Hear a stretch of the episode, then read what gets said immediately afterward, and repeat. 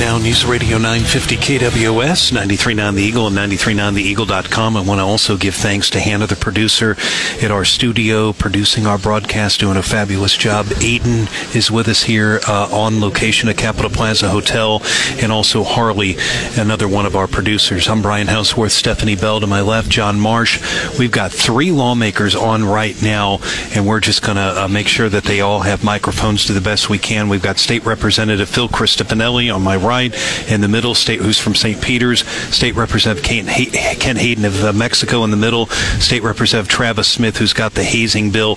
Kent, let's go ahead and, and we'll knock this out very quickly. I know you've been waiting a, a while. The quickly, just the Mexico and Fulton hospitals.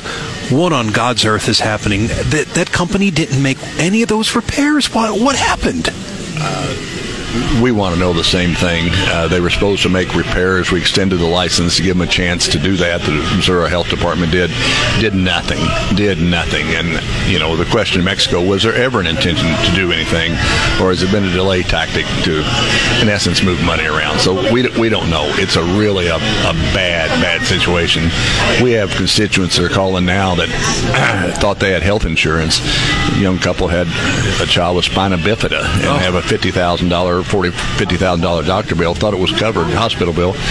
Find out they didn't pay their insurance premiums, and they actually they put money in, uh, additional money in because uh, withheld it from the payroll checks nothing. And I've, that's happening more and more calls of this happening all the time. It's it's it's a really sad, and it's it affects a lot of people in Mexico and Fulton. A lot of people. So that that that couple had spina bifida, uh, the child with spina bifida. Yes. The child had spina, that terrible disease. They were their money was being taken out of their checks, but yet the company was not giving them health insurance. Is that the company did not pay the premiums in to cover them? That's that's absolutely that's criminal. Should, should is it time for the legislature to hold hearings on what what in the hell happened up there? We're trying to figure out which which way we go. The attorney general we've been in contact with Andrew Bailey uh, this week. We've been uh, there's probably federal, there's probably state charges that need to be in, in this situation. It's it's very sad. And if, in my own case, I had a uh, uh, my personal doctor didn't pay her for three months, so she she left, and then they held her to a no compete contract. So I'm without a doctor. You know, and a lot, we had doctors that had were uh, ran clinics with them, had their malpractice supposedly paid, wasn't, and now they had to shut down until they got their malpractice straightened up. Yeah, I mean it's it's a we talk about deserts. This is a health desert. Well, because you have a lot of elderly people in Fulton in Mexico.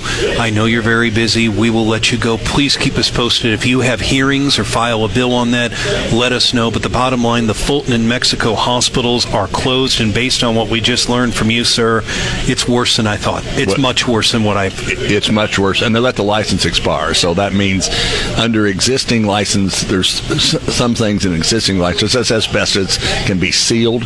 Under the new, uh, if they have to get a new license, which they will have to, then they'd have to almost take that hospital walls or, or raise it and build a new hospital to be able to get relicensed. So it's, and those are two and three year projects. So this is a really difficult deal. Uh, our, our, community has been feel like we've really been taken to cleaners by two or three different companies in this, and they may all be the same company. We don't know. It yeah. appears that there's a continuation of of. Uh, it, it's really unfortunate and sad. It's just absolutely awful. Representative, thank you for your time. Thanks thank you. For, thank you for your patience too. We appreciate that. That is Representative.